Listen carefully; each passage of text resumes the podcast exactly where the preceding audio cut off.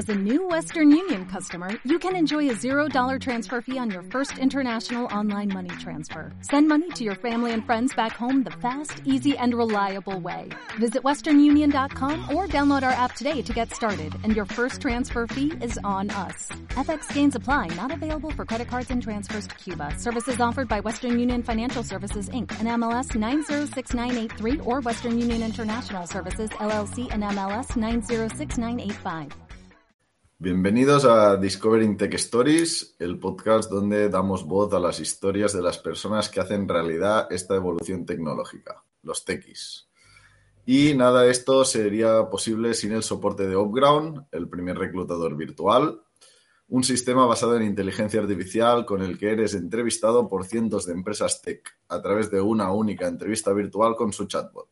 Exacto, su tecnología busca y gestiona todas las oportunidades del sector tech por ti. Con lo que si hay algo por lo que aceptarías un nuevo reto profesional, fácil, no sacrifiques tiempo libre porque Upground es tu aliado. Y, y, y volvemos en el capítulo 77 de Discovering Tech Stories. Eh, ya tenemos por aquí a Marcel. ¿Qué tal, Jordi? Así es, 7-7 ya. ¿Cómo pasa volando? Y esta semana contigo está guay también verte de vez en cuando por aquí, dejarte caer y escuchar tu magnífica voz. Uh, pues sí, ya estamos en otro episodio más y con muchas ganas de, de, conocer a nuestra invitada. Así que Consu López, adelante. Nos vamos a conocer la. Hola, un gusto, gracias por la invitación. Gracias a ti. Decir que Consuelo López, Product Leader en Mulsoft actualmente. Y nada, un placer tenerte por aquí. Vamos a descubrir tu trayectoria, vivencias y experiencias. ¿Qué, qué, le, qué le, quieres preguntar a Jordi así para romper el hielo? ¿Qué, qué, qué te gustaría preguntarle? Algo así random. Eh, algo random, ¿eh? Puede ser muy random. Pues, a mí me gusta mucho el cine. Yo, yo siempre a la, la, la gente la clasifico por su película favorita. Oh.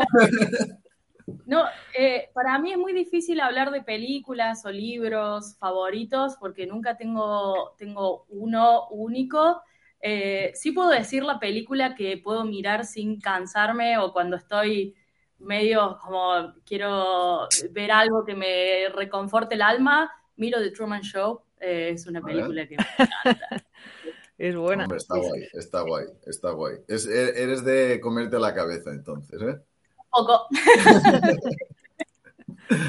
me gusta, me gusta. Te clasifico en la división alta. No voy a preguntar mi clasificación en que Jordi tiene de mí, por, por si acaso. Muy bien, pues venga, vamos ya más a, a, descubrir a Consu, así que a ver. Sí, yo me quedo en segundo plano. Eh, por aquí nos vemos. Gracias. Hola, Jordi. Cualquier cosa ya sabes, puedes intervenir y, y, y preguntar cosas tan divertidas como esa que, que, nos encanta. Así que ya, hablando un poco ya, dejar tanto la parte esta cultural de películas que también nos gusta para empezar a conocer la, la trayectoria ¿no? y bueno, gustos de, de nuestros invitadas. Empecemos un poco con, Cuéntanos, ¿cómo, ¿cómo, te describes en este sector tech? ¿no? Y cuando te preguntan, ¿qué haces? ¿Qué para vivir? O, o, también Xavi siempre nos dice que es como tu subtítulo ¿no? de, de LinkedIn, pero sí, bueno, sí, un poco sí. más. Sí, eh, para mí es bastante difícil siempre como responder con una sola, con una sola o, dos palabras lo que hago, porque hago un montón de cosas dentro de la industria tecnológica. Eh, el trabajo que remunerado, el que, eh, en el que invierto la mayor horas de mi día, es trabajo en el área de producto de MuleSoft, es una empresa del grupo Salesforce. Eh, MuleSoft es una herramienta para integrar sistemas, es una herramienta que permite eh, desarrollar integraciones y aglomerar, unir, comunicar el universo y la red de sistemas que hay en las organizaciones. Eh, pero además de mi trabajo como en el área de producto, dentro de MuleSoft, trabajo eh, hace muchos años en una ONG que se llama Chicas en Tecnología, donde he dedicado muchas horas y muchos años eh, para poder achicar la brecha de género en tecnología. Eh, y también trabajo como comunicadora científica en un programa de televisión aquí en Argentina que se llama La Liga de la Ciencia, donde difundo proyectos, temas y donde converso sobre la principalmente la intersección de proyectos interdisciplinarios o la arista más social con la parte tecnológica. Genial, Consuelo. De hecho, te vi últimamente en un vídeo de que estabas en Barcelona, que fuiste a, bueno, no sé cuándo era, que te fuiste a, a, ver el, que era el, Museo de las Cien, no, de la Museo de la Ciencia y Técnica, sí, sí, sí, sí, de Cataluña, sí, estuvo muy divertido. Bueno, ese trabajo a mí me encanta porque realmente me, me divierto y es lo que me permite acercarme a otros proyectos, otras personas, como que despierta la parte más ecléctica que tengo, la, arista más, más, más curiosa, más, eh, más de investigación y, me lleva a lugares y a personas que nada, me, me, fascina.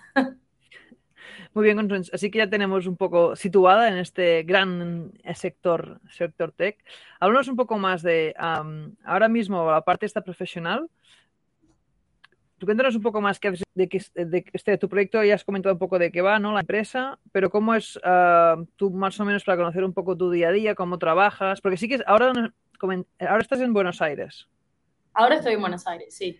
Pero la empresa está en, en, USA, entonces, ¿cómo, cómo va esto? Exacto.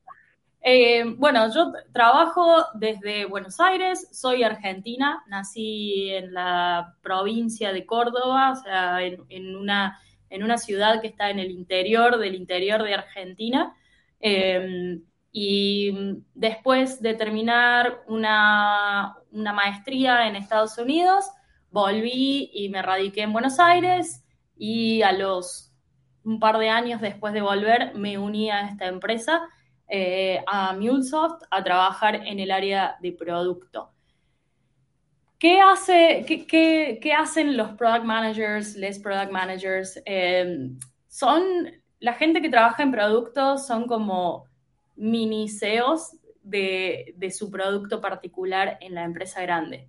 MuleSoft es una empresa. me gusta ir, ¿no? Somos mini CEOs en una de, de proyectos en una empresa grande. Está guay eso.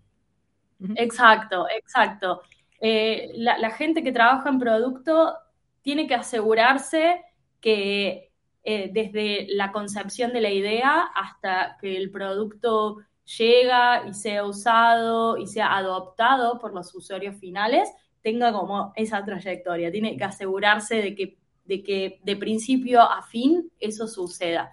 Em, entonces, la gente que trabaja en producto, al, cuando empieza un proyecto, en la concepción de un proyecto, está muy embarrada en, entrevistas, en, discovery, en entender qué es lo que se quiere lograr.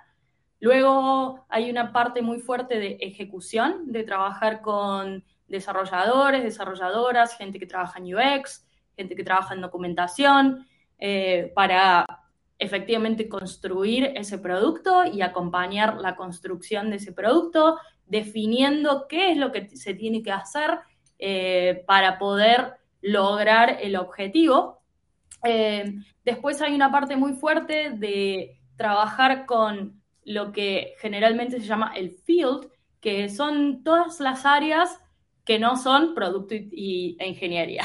Es decir, soporte, training, pre-sales, post-sales, o sea, como todas las áreas que participan en hacer llegar este producto a los usuarios finales y a los clientes. Em, y después hay mucho trabajo de, es mucho trabajo iterativo, es, es como que todo este feedback va y vuelve, mucho trabajo con clientes, mucho trabajo de comunicación. El trabajo de producto tiene una pata muy fuerte en comunicación porque hay que estar, hay que tener muy claro cómo comunicar tanto la visión que esa persona eh, que está liderando esa área de producto quiere llevar a cabo, eh, comunicarse con clientes, poder comunicar de, de, forma clara y efectiva qué es lo que hace ese producto, poder comunicarse con los ingenieros y las ingenieras que van a construirlo y poder darle instrucciones y, eh, claras y entendibles para que puedan desarrollar esa idea que esta persona tiene en la cabeza y además digamos, esa es la pata comunicativa hacia afuera. Y para mí también tiene una pata muy importante de comunicación como hacia adentro, de una escucha activa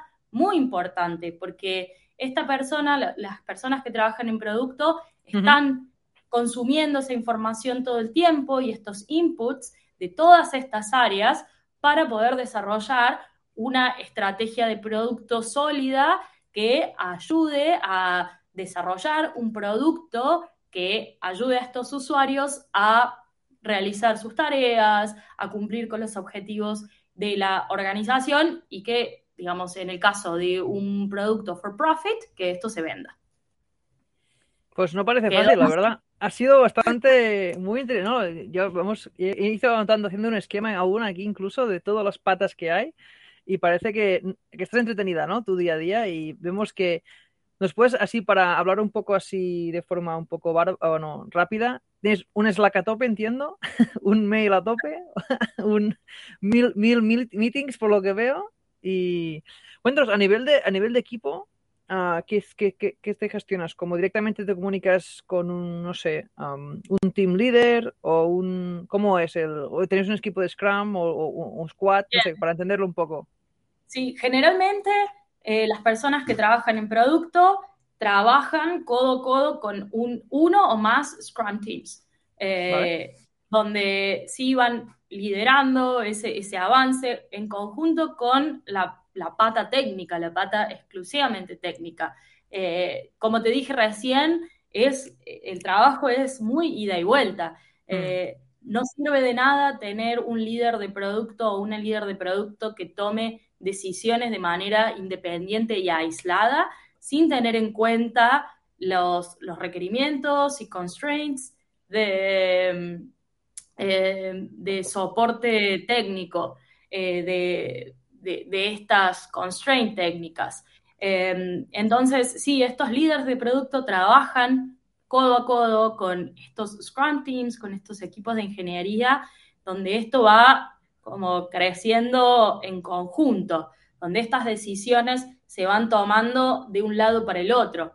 En la pata muy importante que trae la persona de producto es sobre todo como toda esta data de lo de afuera clientes, usuarios, personas de soporte, personas de training, personas del de el resto de las áreas de producto que van a traer esa, esa información que, eh, que, nos va a servir para efectivamente construir eh, donde va como a suceder esto más en, el, en, en la práctica. Uh -huh. eh, que generalmente los, los equipos, o, o, en una empresa muy grande, los equipos de ingeniería no tienen esa, como esa interfaz con lo claro. que sucede afuera.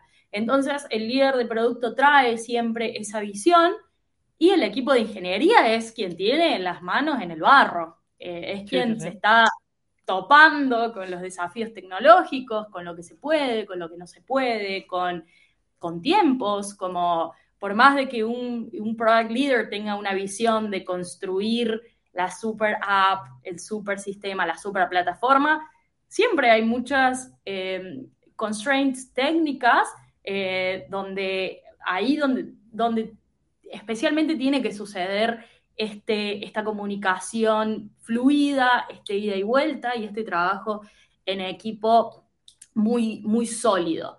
Eh, y como vos bien dijiste, en general la gente que trabaja en producto tiene la agenda muy cargada, muy explotado.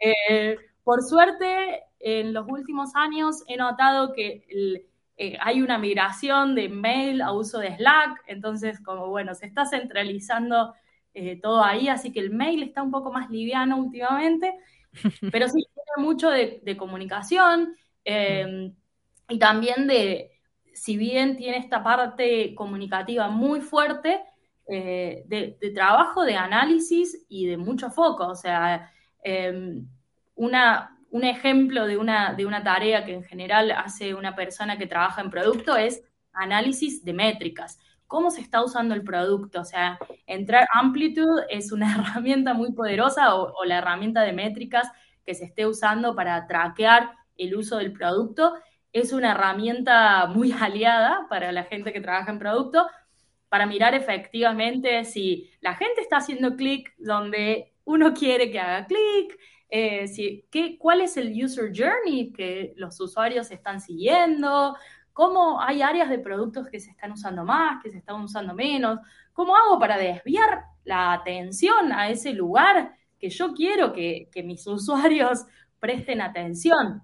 Entonces, también hay una parte fuerte de análisis y no quiero dejar de lado la parte del trabajo con user experience, con UX. Sí, es muy importante también. Mm. Muy, muy, muy importante, donde ahí sí, digamos, se ve mucho la interacción hombre-máquina eh, y si bien, digamos, no necesariamente todos o todas las product managers conocen de UX o son especialistas en UX, sí hay, tiene que haber como una interacción muy fuerte para como darle forma visual, a, si, el producto lo requiere, a este, a este trabajo.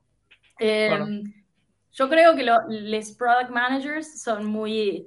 Eh, hay, digamos, es un rol que se fue gestando que hace 10 años no existía, o por lo menos yo no lo conocía, o no era tan popular en las organizaciones, y fue tomando cada vez más relevancia.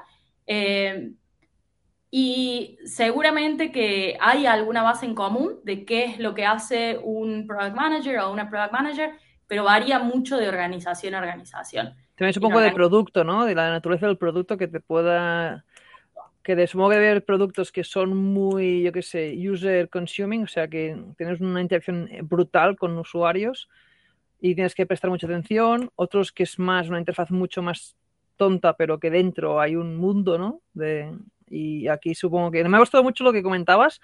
No sé si nos puedes explicar si ha habido un aprendizaje por parte tuya o parte de la empresa. Comentabas que es súper importante tener toda la parte de esta ingeniería, ¿no? Siempre presente en este loop. No sé si en tu, a lo largo de tu carrera has ido viendo que cada vez se ha ido más acercando, porque, por ejemplo, a nivel de, empresas de Estados Unidos, conozco más, algunas más.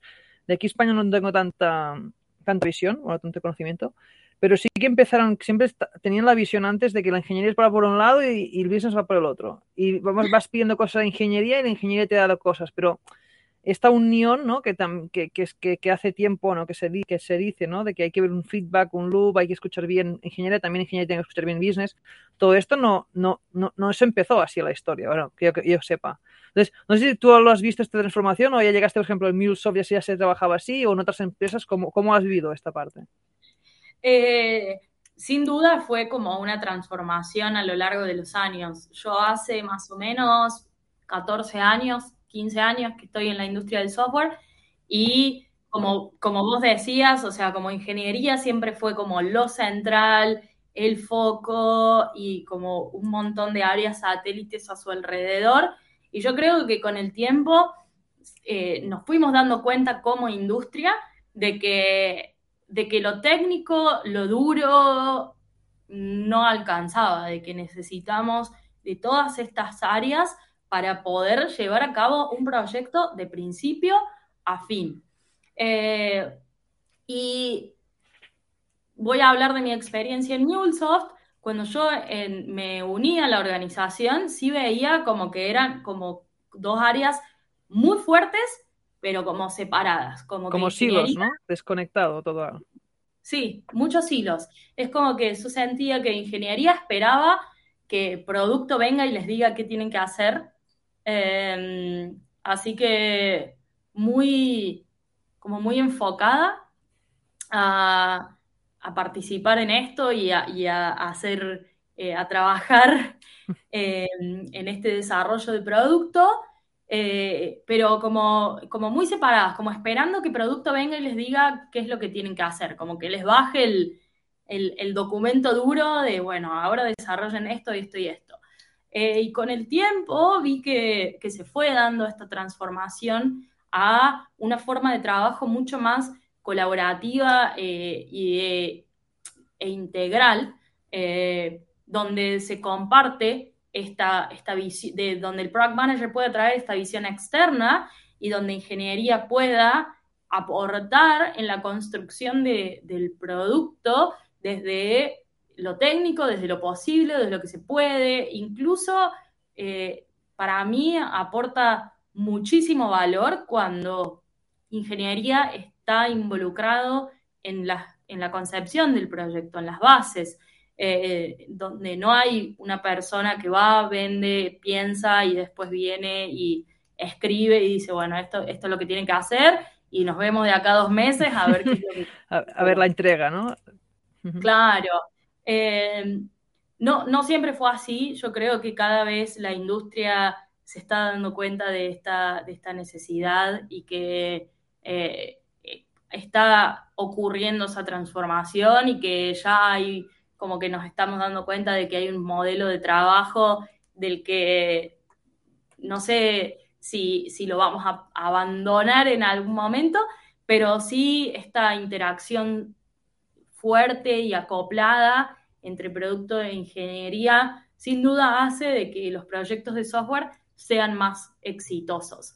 Eh, en mi caso, eh, fue algo que, tuve que construir con el equipo con el que trabajaba.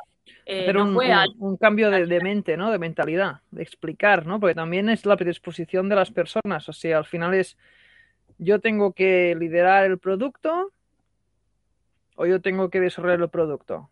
Exacto. Pero no em, hay un... Cuando desarrollas también puedes liderar, ¿no? Y cuando lideras también puedes desarrollar. Y a veces cuesta, ¿no? Cambiar, romper estos muros un poco mentales. Al final son muros mentales, ¿no? Para mí lo más importante fue como abrir espacios y em, construir confianza.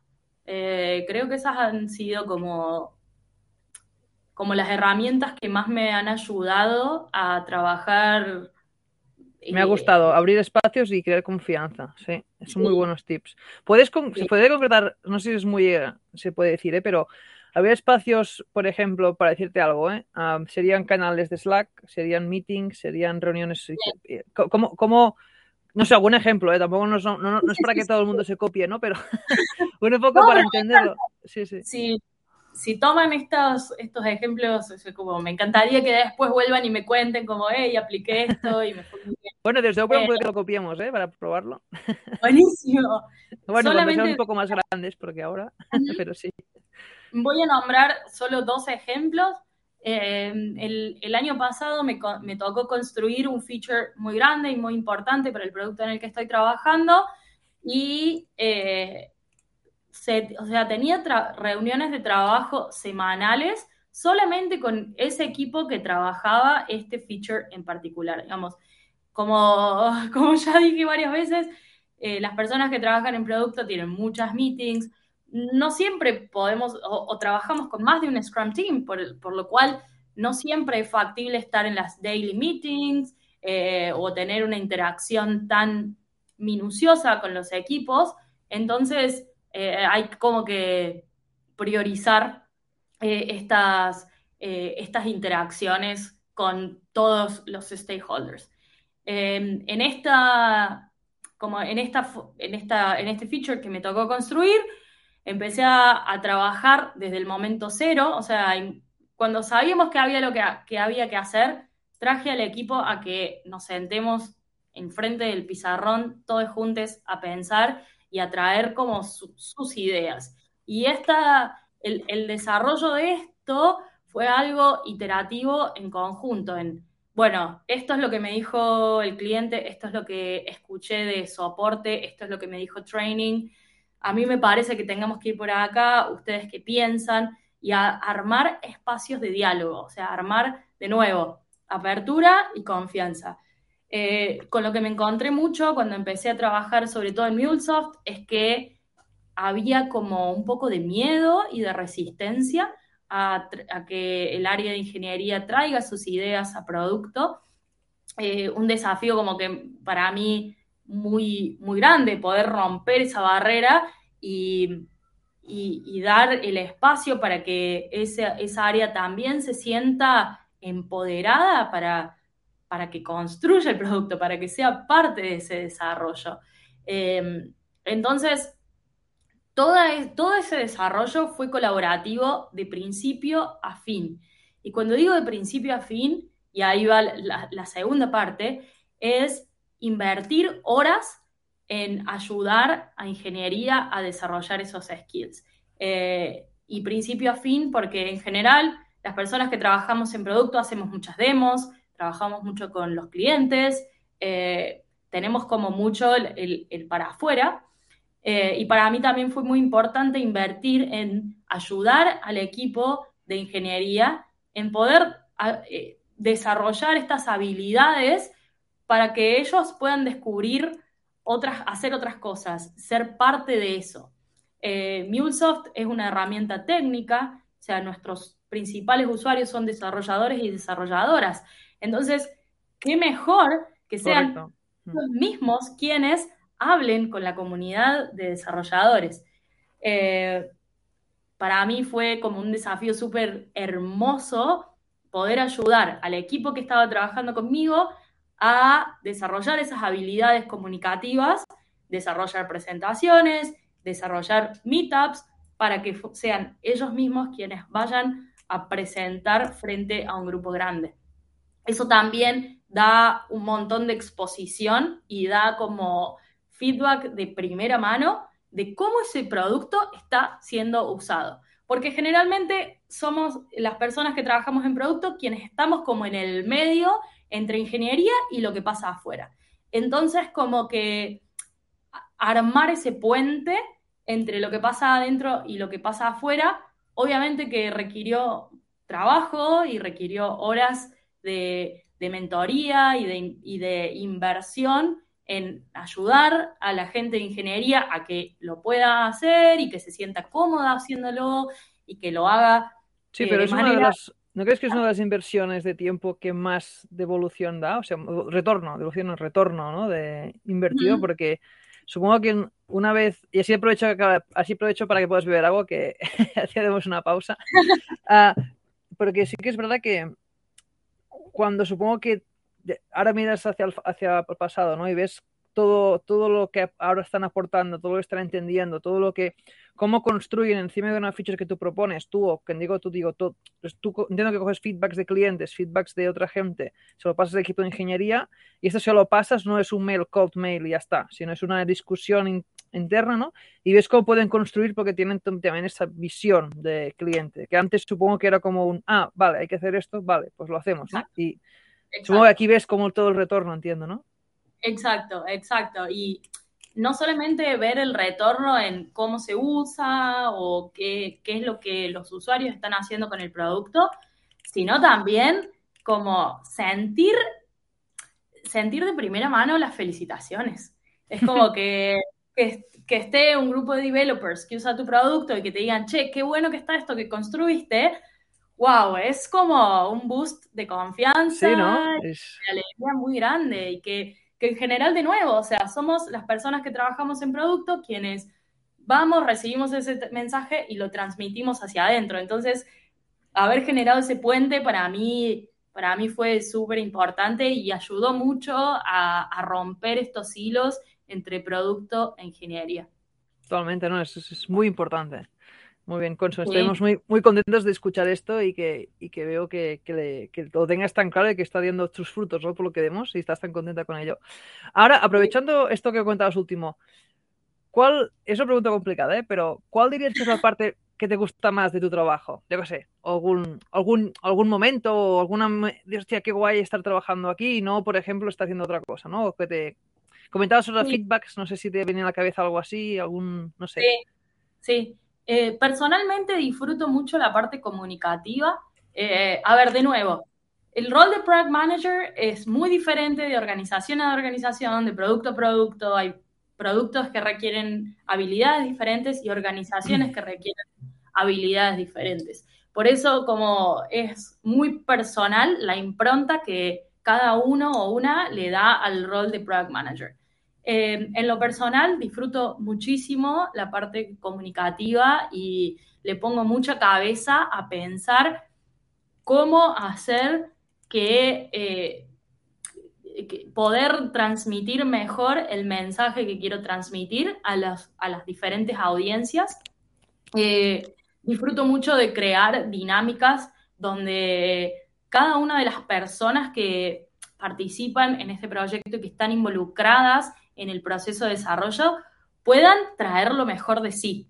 Eh, como que poder habilitar esos espacios donde todo el mundo se sienta cómodo y cómoda trayendo sus mejores ideas, sintiéndose muy feliz, trabajando y, y como que tratando de que haya un sentido más allá del objetivo grupal, de que cada uno tenga como ese fuego individual que le despierta y que, haga que, haya más ganas de, empujar a ese, a ese objetivo. Esta retroalimentación, comuna y, contagio de energía, ¿no? Y, porque es verdad que si siempre trabajamos bastante solos, yo no siempre estoy, bueno, motivado, ¿no? Cada día. Sí que mola pues tener esta gente alrededor de que, un, día tienen, como más motivación o más ideas, el otro tiene menos ideas, pero como dado una idea puedes construir, ¿no? Y sí, sí, es bueno.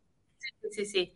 Y creo que lo, otra de las cosas que disfruto mucho, y esta es como mi, mi pata más ingenieril, eh, es estar todo el tiempo mirando datos, eh, analizando datos y, tomando decisiones en base a datos, eh, que es algo también muy, muy importante para el trabajo de las personas que trabajamos en producto.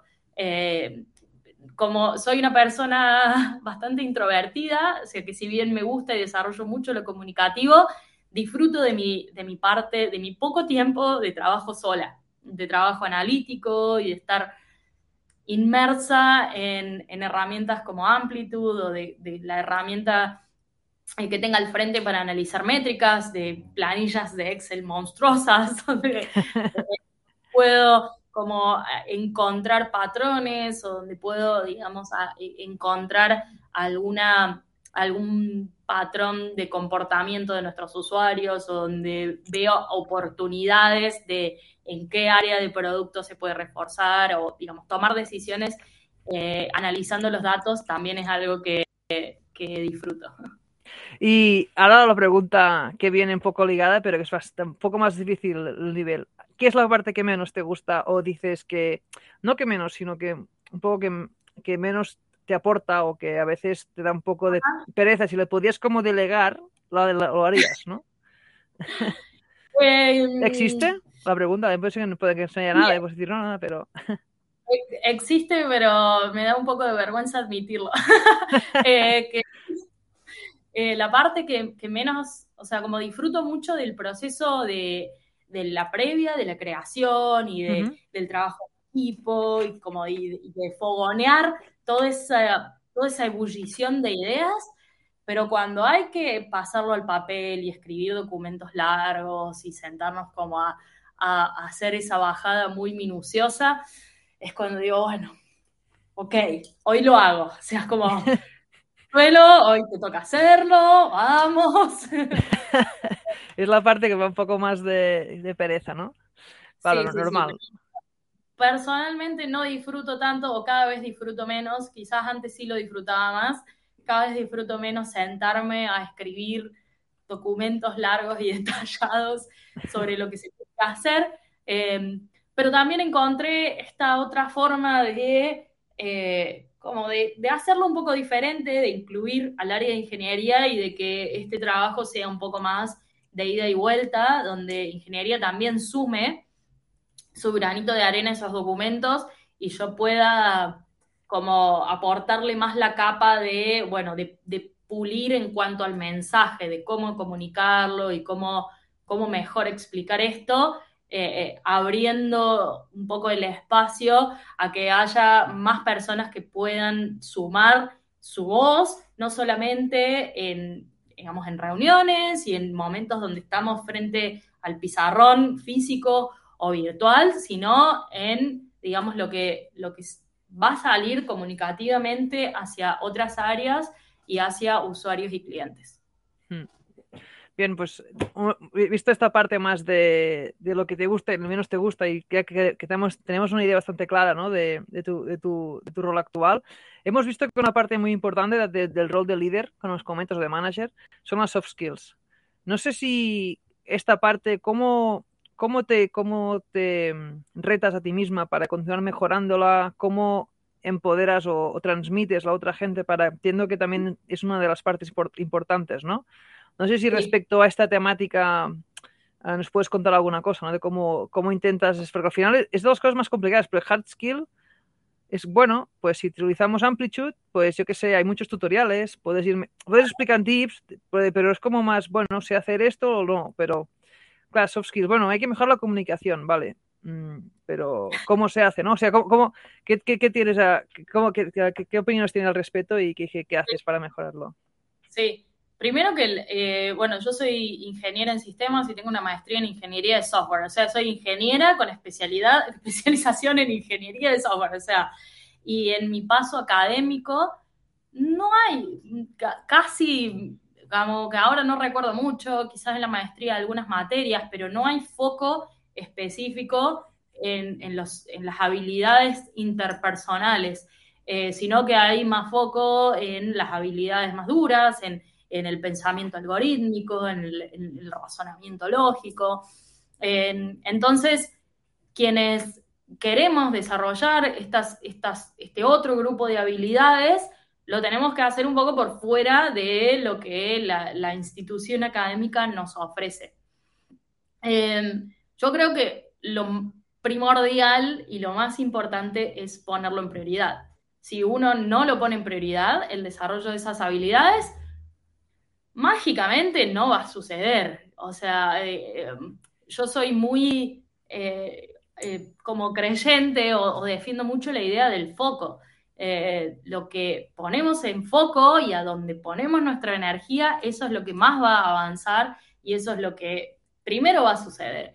Entonces, si queremos desarrollar estas habilidades, ponerlas en prioridad y poner en prioridad significa pensar en qué eh, trainings estamos tomando, con qué personas nos estamos eh, relacionando, qué material consumo, cómo estoy poniendo esto en práctica, cómo me desafío a mí misma, reunión a reunión, semana a semana, mes a mes, para medir este avance, para hacer el paso siguiente. Y otro de los componentes muy importantes que me parecen para desarrollar habilidades blandas es esto, de, pensarlo como un proceso a mediano, largo plazo. Eh, es lo que, lo que yo veo en la industria es que, bueno, que las habilidades técnicas es más fácil de medirlas. Es como, bueno, sabes tal lenguaje de programación o no lo sabes, o más o menos pasás, eh, podés resolver determinado problema o no, y hay como eh, patrones un poco más claros eh, que nos permiten entender si una persona está en este seniority o está en el siguiente. En, las habilidades blandas, las líneas son un poco más grises, es como que no hay... Sí, eh, es un poco más así confuso, ¿no? Sí, no está... Sí, sí, sí, es un poquito más, más difuso. entonces, en, este desarrollo de habilidades interpersonales, al no haber estas, estos escalafones tan claros, puede haber mucha frustración. Y, hmm. em, principalmente si pensamos en, objetivos a corto plazo. ¿sí? Eh, cuando pensamos en habilidades duras es, no sé, construir tal pantalla para tal momento que haga tal funcionalidad. Entonces es como, claro, o sea, al mes, ¿lo construimos o no lo construimos? O sea, ¿está o no está? Tiene lo que tiene que hacer. ¿Cómo lo medimos en habilidades interpersonales? Es como pensar en objetivos a, corto plazo va a hacer que nos frustremos mucho más rápido. O entonces es como pensarlo como algo incremental, pensarlo como algo en que voy haciendo avances reunión a reunión, mes a mes, como instancia tras instancia, ver, poder medir en, esas eh, interacciones con, el equipo o en las interacciones uno a uno, cómo es el progreso y tratar de mirar el bosque, no quedarnos en el árbol, porque eh, puede ser muy frustrante. Yo, eh, con, mi energía más, joven, hace hace unos años atrás. Es como que yo quería como venir y, y cambiar y trabajar diferente. ¿Y por qué? ¿Por qué la gente no quiere trabajar diferente? Y me frustraba mucho. Hasta que con el tiempo entendí que esto, que los cambios culturales son los cambios más difíciles de llevar a cabo y, de traccionar. Y, hmm. y, que hay que tener como mucha paciencia eh, y mucha como visión a, más al, al, al, largo plazo y no perder de vista hacia dónde se quiere ir y, empezar como a, a, festejar estos pequeños, estas pequeñas mejoras, estos pequeños avances. Es como, wow, en una meeting en lugar de una persona que abrió el micrófono, ya cuatro personas abrieron el micrófono y dieron su idea. Y es como, bien, festejar esos, estos pequeños avances, ver qué se, qué se hizo bien, qué se puede mejorar para la próxima y seguir construyendo como por encima de, eso, ir, ir, construyendo cimientos poquito a poquito. Em, rodearme de gente que, que admiro y que, y que veo que, que, me gusta, como, como lidera equipos, como desarrolla determinada habilidad blanda, fue algo que para mí fue muy importante en mi carrera. Eh, pedir mentorship. Eh, son, mm. sí, eh, como ir a mentores y a mentoras y decirles como, hola, hola, quiero esto. ¿Me puedes ayudar? ¿Me puedes ayudar, no? Claro, claro. Em, por suerte, en la organización en la que estoy, hay gente que hace muchos años que trabaja en esto, que, que ha llevado a cabo proyectos muy grandes y, y que me, que me abren la puerta para discutir, para, para tener yo mi espacio de poder vomitar toda esta frustración, eh, de poder decir como, no, no puedo, ¿por qué esta gente no hace? Porque si yo tengo esta idea tan brillante, tan hermosa, tan colaborativa, ¿por qué la gente no quiere hacer esto? Y es como, bueno, a, ayudar, el, mentor o la mentora puede ayudarnos a ir desarrollando esta habilidad, a ir tratando de, descubrir en dónde están nuestras debilidades, en dónde están nuestras fortalezas y poder ir trabajando estas habilidades eh, de a poco. De nuevo, o sea, esto no es, generalmente no es algo que la, que la academia o, digamos, la, los, las instituciones académicas en las que la mayoría de por la cual la mayoría de nosotros pasamos, no es algo que nos, que nos ofrezca, al menos by default, eh, de, base, digamos, sino que es algo que hay que ir a buscarlo. Entonces, vuelvo de nuevo a la prioridad. Ir a buscarlo, trabajarlo de a poco, trabajarlo de manera iterativa y apoyarse en gente que admiramos y que nos gusta cómo, cómo lo hace, que nos gusta su estilo de liderazgo, pedir ayuda y trabajarlo trabajarlo, trabajarlo, trabajarlo. Esta autocrítica tan importante, ¿no? Siempre estar, estar como monitoreándolo, cómo están yendo las reuniones, cómo podemos mejorar y también intentar que nuestro alrededor también mejore y que ellos nos, nos ayuden. Sí, es fácil decirlo, pero supongo que debe ser muy complicado, ¿no? sí, sí, sobre todo el manejo de frustración, cuando, cuando traes una propuesta nueva, disruptiva, que, que el equipo no está acostumbrada a, llevar a cabo, como bancarse un poco la, resistencia a ese cambio. ¿sí? Es como que hay ahí como un trabajo de mucha fortaleza interna de, bueno, estoy yendo hasta allá, estoy confiando en mi camino, está buenísimo escuchar feedback, está buenísimo escuchar qué piensa la gente, pero por ahí puede ser como bastante nocivo si, si, si siempre estamos escuchando a los detractores de, o, a la gente que, que, tiene un poco más de resistencia al cambio, sino prestarle atención y escuchar a lo que esa gente nos dice para entender cómo hacer que esas personas de alguna manera compren lo que estamos proponiendo como cambio cultural. Totalmente, si es verdad es que tienes que vender bien ¿no?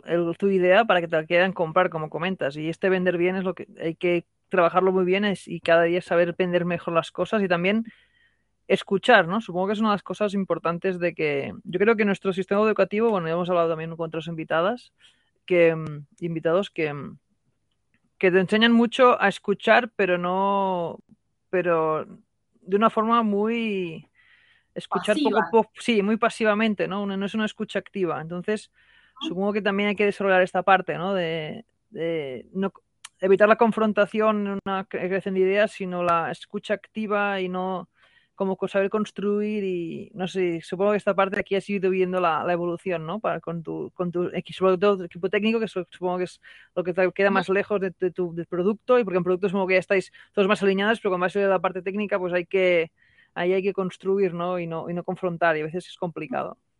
Tal cual, tal cual, tal cual. La, la escucha activa para mí es como el ABC de cualquier, eh, de cualquier transformación cultural, eh, como estar, estar presente y, vuelvo de nuevo a, abrir espacios y para abrir espacios necesitamos escuchar y construir confianza y para eso también necesitamos no solamente escuchar, sino conectarnos de manera personal con la, con, la gente con la que estamos trabajando. Eh, creo que nos estamos moviendo de un paradigma en donde a las personas que trabajan en un equipo las llamamos recursos, sino que empecemos a llamar las personas que, traen un montón de, historia, que traen experiencias que suceden en nuestra casa y más importante aún en un contexto en donde estamos trabajando en nuestra propia casa, donde el límite es bajar la tapa de la computadora, no es ni siquiera como un límite físico donde nos movemos. Así que es como las personas que trabajamos en equipo traemos todo eso, traemos lo que nos pasa en el día a día, estamos empapados de lo que sucede a nuestro alrededor, en nuestra casa, todo el día. Entonces, eh, la construcción de confianza, la escucha activa, eh, y, la conexión persona a persona es súper, súper importante. Sí, así, así es. Bien, creo que en Suki hemos hablado ya muy, te hemos situado muy bien y hablando de tu rol actual y, tu día a día, del el trabajo que dices que te da de profit, ¿no? que da, de, de, comer, pero me gustaría también, nos gustaría escuchar toda la otra parte, ¿no? que es cuando Conso no está metida en esta sopa de, de números de forma desconectada de todo o no está metida en su Slack, en reuniones y tal, en su fragor de su día a día. háblanos. Estás, estás en la Liga de la Ciencia y Chicas sin Tecnología. A ver, ¿qué es, qué es, qué? Si un producto, eh, eh, ¿no? Televisión, ONG, cuéntanos un poco esta parte más con su no tan profesional, pero también es profesional, evidentemente, pero es como distinta, ¿no? Sí, eh, a mí me gusta como traer my whole self, como mi, toda entera a todos lados eh, y siempre traigo como una, una cosa a este espacio y la de este espacio a este espacio. Eh, y una de las cosas que a mí me mueven muchísimo es la brecha de género en tecnología. Hmm. Hoy no, no no sé si hace falta de que, eh, de que lo, diga tan así, pero nos damos cuenta de que la mayoría de las personas que construyen tecnología son hombres, son hombres cis, eh, em, cisgénero, heterosexuales, blancos, la gran mayoría que vive, eh, que nació, creció y vive en, Estados Unidos. Por suerte, hoy se están desdibujando un poco más los bordes gracias al trabajo remoto y, se está abriendo un poco a otras diversidades, pero el ecosistema tecnológico emprendedor sigue siendo un, lugar fuertemente dominado eh, por, hombres blancos. Eh, ¿Qué, digamos, podríamos pensar, bueno, ¿y qué tiene, qué tiene malo eso? Eh, el problema es que cuando involucramos a un sector tan minoritario de la sociedad en la construcción de tecnología, de, la tecnología que nos permite llevar a cabo nuestro día a día, de que nos permite comunicarnos, de que nos permite relacionarnos, de que nos permite movernos y que además está marcando como una dirección, eh, como una una dirección hacia el futuro, hacia dónde vamos, cómo, nos, cómo nos vemos avanzando eh, como sociedad, cuando vemos que, en este ámbito hay solamente un grupo minoritario tomando decisiones y trabajando activamente para que eso suceda, vemos que hay que se generan tecnologías que no son para todos, que hay un grupo de la sociedad que está quedando afuera de ese desarrollo, no solamente de ese desarrollo, sino de, del uso y de cómo cómo las mujeres en particular nos relacionamos con la tecnología. Eh, solamente para citar algunos ejemplos, para que podamos ver la, falta de perspectiva de género en la construcción de tecnología, eh, voy, a, voy, a, traer a, la inteligencia artificial, algo que está súper en boga hoy, de que, de que no hay empresa, producto o innovación tecnológica que no esté atravesado por la inteligencia artificial.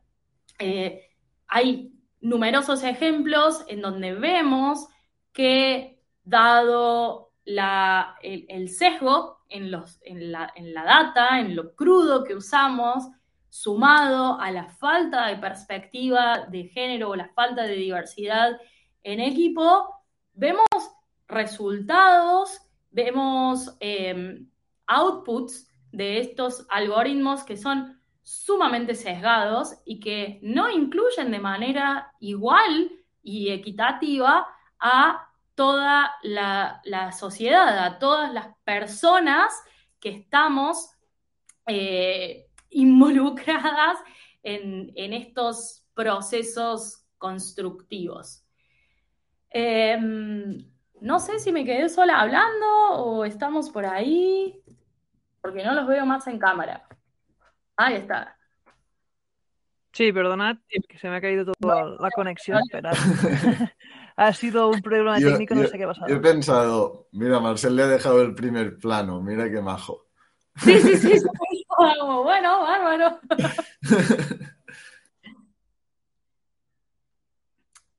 No, bueno, no sé si me dejaron el primer plano o volvemos. Ahí estamos. Aquí, perdona, con su... No sé, se, me ha caído el, internet de repente. Te estaba escuchando hasta la parte esta de... Bueno, lo que estás intentando ah, romper o mejorar esta, esta brecha, ¿no? De, hombres y mujeres. No sé, me he quedado aquí. Perdona, de hecho, solo, solo un, buen ejemplo solo es ver Discovery Tech Stories, nuestros invitados e invitadas. Nos cuesta cada vez traer, mujeres. no, es que no lo intentemos, pero cuesta encontrarlas que acepten también, porque siempre tienen este síndrome de, del impostor y tal, pues es un sector, ¿no? Muy, sí, sí, muy regentado por, bueno, siempre por hombre blanco, tal, y costa, ¿no? Y totalmente. Entonces, perdona, no te, no te quería ah, interrumpir. Estás hablando de todo esto. Estas chicas en tecnología, ¿verdad? Es, esto, es, la, es la ONG. Sí, sí, sí, sí. Bueno, entonces, bueno, contaba un poco de, de, por qué necesitamos que, que, haya más mujeres, digamos, más allá eh, de, de, que es un espacio donde económicamente es muy fuerte, donde hay, donde hay oportunidades de desarrollo para mujeres, donde hay trabajo, lo voy a decir principalmente desde el lugar de, como Argentina, donde el trabajo informal es, es, muy, es muy grande, hay muchas personas que trabajan de manera informal, de que trabajan cobrando salarios muy bajos eh, digamos, ahí hay una oportunidad enorme, digamos, estamos perdiéndonos del 50% de la población que pueda entrar y que pueda desarrollar esos trabajos y, un espacio donde las mujeres puedan desarrollarse. Eh, segundo, digamos, es una de las áreas, el, eh, el, desarrollo de conocimiento es una de las áreas que más está generando crecimiento y nuevas oportunidades. Por ende, necesitamos gente y no va a ser suficiente con que los hombres eh, ocupen esos espacios. Y tercero, la construcción de tecnología que incluya a todas las personas. Construir eh, lo que eh, le voy a robar la cita a, una amiga que trabaja en, en una organización de accesibilidad, construir rampas digitales. Y construir rampas digitales significa poder construir tecnología que sea accesible para todas las personas. En el caso de, de las mujeres en particular, como hay, hay muchos ejemplos eh, en, el, desarrollo tecnológico en la historia. El cinturón de seguridad fue desarrollado para un cuerpo masculino y las mujeres tenían muchas más altas chances de tener un accidente y de, no salir ilesas en un accidente de autos eh, con un cinturón puesto, con un cinturón de seguridad puesto eh, comparado a los hombres. El tamaño de los dispositivos está diseñado para la mano masculina, no para la mano femenina. O sea, todos eh, tener un, un desarrollo tecnológico donde predomine la mirada masculina está dejando afuera al 50% de la, de la población. Incluso como emprendedores nos estamos perdiendo una oportunidad gigante de mm. llegar a, un mercado que, digamos, que por esta razón, de, por ser eh, fuertemente dominado por, por, lo masculino, como no, ni la estamos mirando. Eh, y bueno, desde chicas en tecnología, como vos bien dijiste, hay, hay pocas mujeres, te cuesta, eh, no porque vos no estés haciendo bien tu trabajo, sino porque somos pocas. Hay menos mujeres trabajando en, tecnología. Menos del 30% de las personas que trabajan en tecnología son mujeres y estamos mirando el mapa completo, ni siquiera estamos mirando en puestos de liderazgo. Eh, hay más CEOs que se llaman Tom y que se llaman John que CEOs mujeres en el mundo. Eh, entonces, vamos, a como si empezamos a mirar la pirámide y, principalmente los puestos de toma de decisión, cada vez tenemos menos mujeres. Lo que hacemos desde Chicas en Tecnología es trabajar con el grupo adolescente, con las, las chicas entre 14 y 20 años, para que empiecen a descubrir de que la tecnología es un espacio posible para ellas. Eh, como a, lo mejor no sé si todo el mundo se dio cuenta, pero cuando somos pequeños, cuando somos niñas, yo tengo 35 años, nací en el interior de Argentina, los juguetes que, se me, que me regalaban a mí eran muñecas, eran cocinitas, eran eh, mm. maquillajes, mientras que los varones se les acercan los juegos de ingenio, los juegos de construcción, donde se los motiva al riesgo, donde se los motiva a la acción, donde fallar está bien. A nosotras siempre el mensaje que se nos refuerza es el de no te ensucies, está prolija, no abras la boca, no digas de más, la cocinita, la muñeca, como ese rol más asociado a la, digamos, a las tareas hogareñas y de cuidado. Eh, eh, por ende, cuando empezamos a crecer y cuando empezamos a, despertar esta, eh, cuando llega este momento de pensar qué es lo que queremos ser, eh, en qué nos queremos desarrollar, la ingeniería no aparece como una de nuestras primeras opciones. Entonces, lo que hacemos desde Chicas en Tecnología es poder acercarle a este grupo de chicas esta opción, de que esta sea una opción válida para ellas acercándoles, uno, la oportunidad de que ellas crean, de que puedan crear soluciones tecnológicas. Y para eso trabajamos muy fuerte para pasar de que las chicas sean meras usuarias a generadoras de tecnología. Y trabajamos con un enfoque de tecnología con impacto social lo que el, primer programa en el que las chicas participan, cuando se unen a Chicas en Tecnología, ellas identifican una problemática social, algo que a ellas les interese solucionar o que les interese como participar en su espacio social. Esto es su barrio, su escuela, eh, su comunidad, su ciudad, y que eh, poder darle herramientas tecnológicas para poder acercarse a la solución de ese problema.